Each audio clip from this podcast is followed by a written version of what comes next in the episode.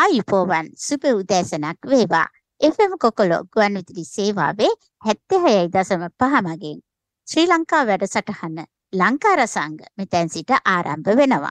අද 2022 වසරේ ඔක්තෝබර් මාසයේ 10 වෙනිදා සඳුදා දිනය. අද වැඩසටහන ඉදිරිපත් කරන්නේ මම සන්ධයා. ජපානයේ ජීවත් වන ශ්‍රී ලාංකික ජනතාව වෙනුවෙන්ම සිංහල භාෂාවෙන් සතිපතා මේ වැඩසටහන ප්‍රචාරය කරනවා.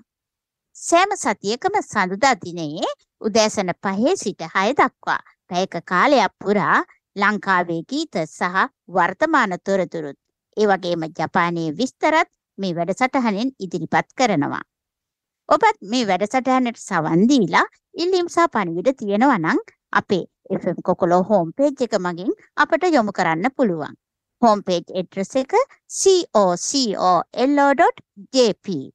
ඒ වගේම ඉන්ටර්නෙට් රේඩියෝ සේවාවක් වන radico.jp මගිනුත් මේ වැඩසටහනට සවන් දෙන්න පුළුවන්.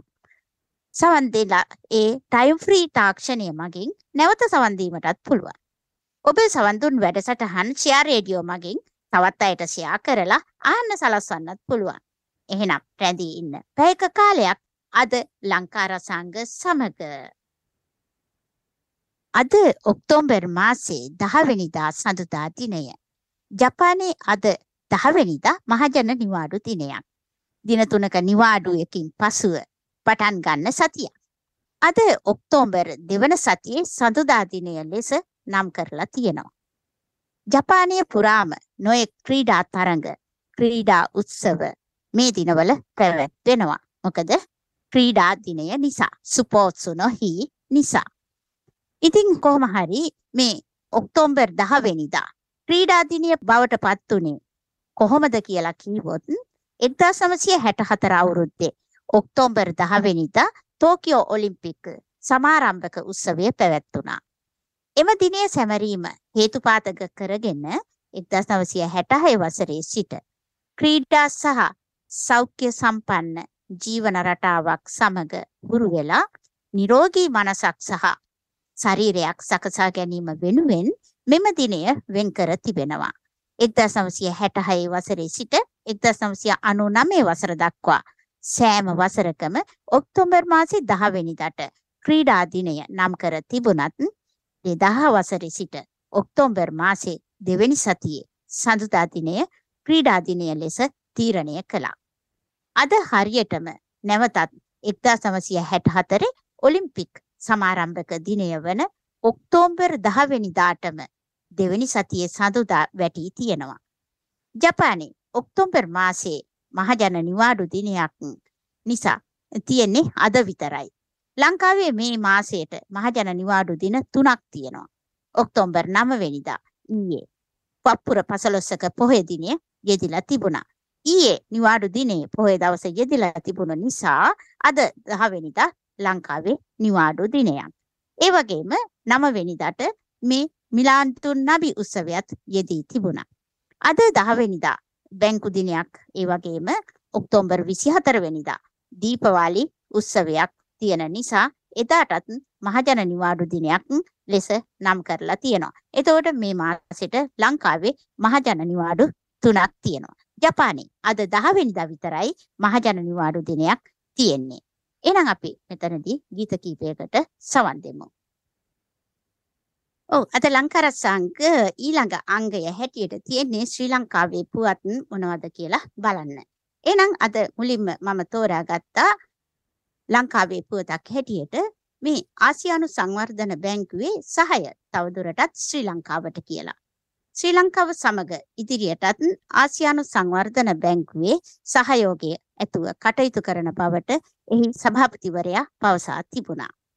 ඊළඟට තව පුවතක් හැටියට ශ්‍රී ලංකාවේ පවතින ණය අර්බුදය විසඳීමට ඒ සහාය දැක්වීමට ජපානයේ සූදානම් බව ජපානයේ මුදල් අමාත්‍යවරයා ප්‍රකාශ කර තිබුණා. ඒ වගේ ණය අර්බුදය විසඳීමට මිත්‍ර රාජ්‍ය සමග පැවැත් වූ සාකච්ඡාවකින් පසුව තමයි මේ ජපානය මෙලෙස සිය එකඟතාවය පළ කර තියෙන්නේ. චීනය ඉන්දියාව ඇතුළු රටවල් වලින්ද මේ සඳහා සහාය අවශ්‍ය බවද ජපාන මුදල් අමාත්‍යවරයා තවදුරටත් පවසා තිබුණා. තුන්වෙනි පුවත හැටියට මේ ප්‍රවීණ ගායිකාවක් වගේම සම්මානලාභී ශිල්පිනියක්ද වන ලක්නව්හි බහත් කණ්ඩේ සංගීත විද්‍යාපීඨයේ සංගීත විශාරද උපාධිධාරිණියක වන නන්දාමාලිනී විසින් මෙහෙවනු ලබන සංගීත පන්ති සඳහා 2023 වසරට නවක සිසු සිසුවියන් බඳවා ගැනීම මේ දිනවල සිදු කරනවා. මේ සම්බන්ධ අයදුම්පත් නොවැම්බර් මාස 10 වැනි දිනට පෙර නන්දා මාලිනී සංගීත ආශ්‍රමය අංක 30 විජයපාමාවත නාවලපාර නුගේගොඩ කියන ලිපිණයට මුද්දරයක් සහිත ලියුම් කවරයක් යවලා විස්තර දැනගන්න පුළුවන් කියලා සඳහන් කර තිබුණා. අද අවසාන පුවත හැටියට මේ ශ්‍රී ලංකාවේ ආර්ථිකය සම්බන්ධව තමයි ඒ පුවත. ශ්‍රී ලංකාවේ ආර්ථිකය මේ වසරේ ඒ කියන්නේ 2022 වසරේ 100ට 8.7කින් පසුබෑමට ලක්වනු ඇති කියා ජාත්‍යන්තර මූල්‍ය අරමුදල පවසා තිබුණා. ඒ අනුව 8.7ක ඍණ ආර්ථික වර්ධනයක් වේ යයිද පවසා තිබුණා. අද ලංකාවේ පුවත් ඉන් අවසానයි. මෙන්න තවත් ගීත කීපයක්. මේ ඔබ සවන් දෙමින් සිටින්නේ හොල ස්ටේෂන් FM කොකොලෝ 76.5 මගින් ප්‍රචාරය වන from overseas ශ්‍රී ලංකා ලංකා රසංග වැඩසටහනටයි. මේ අංගෙන් අපි ජපානයේ තොරතුරු මොනවද කියලා බලමු. අද ජපානයේ පුවත් ලෙස මේ රසකැවි වර්ගයක් ගැන විස්තර ඉදිරිපත් කරන්න තෝරලා තෝරාගත්තා. ජපානයේ ගොඩාක් ප්‍රසිද්ධ රසකැවිලි අලෙවි කරන ආයතනයක් තමයි මේ කමකුරා බෙනියා කියලා කියන්නේ. මෙම ආයතනයේ ජනප්‍රිය රසකැවිල්ලක් හැටියට කුරුමික්කෝ කියලා රසකැවිල්ලක් තියෙනවා. ඒ කුරුමික්කෝ ඇතුළු තවත් විවිධ වර්ගයේ රසකැවිලි අලෙවි කරන මේ කමකුරා බෙනියා අලවිසැලක් කන්සයි ප්‍රදේශයේ මුල්ම අලවිසැල හැටියට ඔක්තෝබර් පළවෙනිදා හංකියු උමේදා නමින් ආරම්භ කළා. මේ කුරුමික්කො රස කැවිලි ගැන සඳහන් කරනවා නම් කුරුමි කියන ධාන්‍ය වර්ගය එකතු කරලා හදන රස කැවිලි වර්ගයක්. ජපන් ජාතික අය මේ කමකුරා බේනියා රස කැවිලි වලට ලොකු කැමැත්තක් තියෙනවා.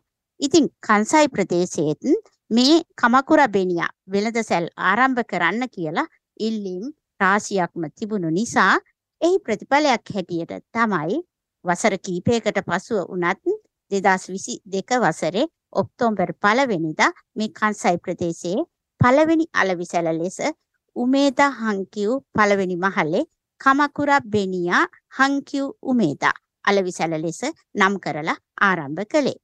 මේ කමකුරා බෙනියා නිෂ්පාදන ලෙස කුරුමික්ක රස කැවිලි ඇතුළුව වර්ග 10ක් පමණ රස කැවිලි අලවියට තබා තිබෙනවා. හංකිව් උමේ දසාපු සංකීර්ණයේ නිවාඩු දවස් වලට හැර අනෙක් දවස්වල උදේ 10 සිට රාත්‍රී 8 දක්වා මේ අලවි සැලෙන් ඒ රස කැවිලි මිලදී ගැනීමට පුළුවන්. කුරුමි අඩංගු රස කැවිල්ලක් නිතා බොහොම රසවත්. මමත් කුරුමි වලට ගොඩාක් කැමතියි.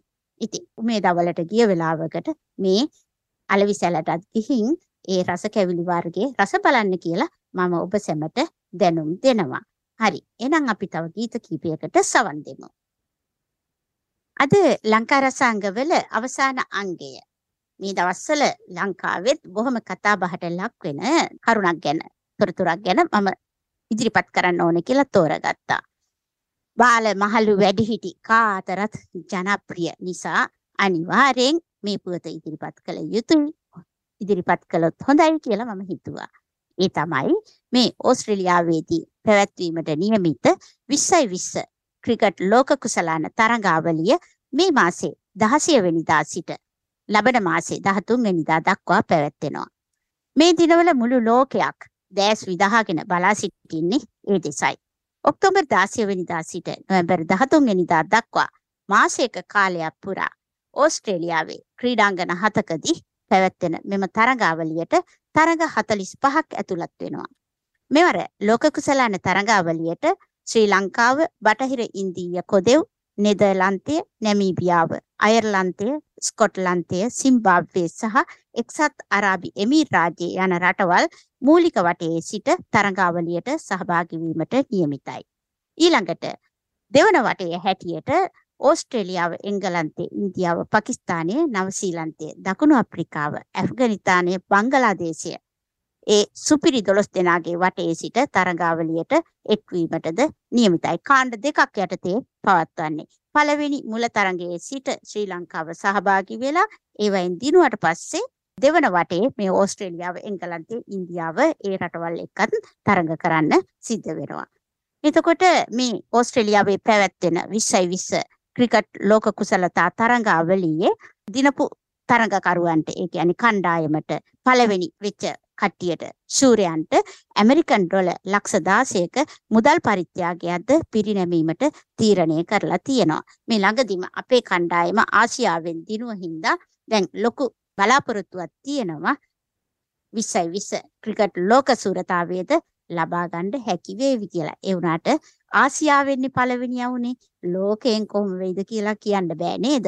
ඒත් අපේ ක්‍රීඩකයන්ට දිනන්නට ශක්තිය ධෛර්යය ලැබේවා කියලා අපි ප්‍රාර්ථනය කරලා මෙන්න මේ ගීත ටිකට සවන් දෙමු. එහෙනම් අදත් ලංකා රසංග මගින් ඔන්න ලංකාවේ ගීත ගොඩාක් ඉදිරිපත් කළා. ඒ වගේම වර්තමාන තොරතුරු ජපානයේ ශ්‍රී ලංකාවේ වර්තමාන තොරතුරු වැනි දෑ ගොඩක් ඉදිරිපත් කළා. ඉතින් ඔන්න එහෙනම් from overseas ශ්‍රී ලංකා ලංකා රසංග සඳහා වෙන්ව තිබූ පැයක කාලය අවසන් වෙගෙන යනවා. නැවත සතියක හමු වෙන බලාපොරොත්තුවෙන් අදට මම සමුගන්නයි ලෑස්ති වෙන්නේ. සමුගන්නට ඉස්සර වෙලා ඔබගේ ඉල්ලීම් සහ පණිවිඩ තියෙනවා නම් මේ අපේ හෝම් පේජ් එක FM කොකලෝ හෝම් පේජ් එක මගින් එවන්න පුළුවන්. හෝම් පේජ් ඇඩ්‍රස් එක තමයි cocolo.jp. ඒ මගින් යොමු කරන්න කියලා ඉල්ලා සිටිනවා. ඉතින් මේ වැඩසටහන් වලට radiko.jp වල ටයිම් ෆ්‍රී තාක්ෂණය මගින් නැවත සවන් දීමටත් පුළුවන්. ඒ වගේම ෂෙයා රේඩියෝ මගින් සවන් දෙන්නත් පුළුවන්. ඔබ සවන් දුන්න වැඩසටහන් ෂෙයා රේඩියෝ මගින් අනෙක් අයට අහන්න සලස්වන්නත් පුළුවන් නිසා අහන්න සලස්වන්න කියලා මම ඔබ සැමගෙන් ඉල්ලා සිටිනවා. ඉතින් මේ අවසාන ගීත කීපයත් සමග ලංකා රසංග නිමාවටපත් වෙනවා. එහෙනම් අදට සමුගන්නම්. ලංකා රසංග රසික හිතවතුන්ට සුබ සතියක් වගේම සුබ දවසක් ප්‍රාර්ථනා කරන ගමන් මම සමුගන්නවා. ආයිබෝවන්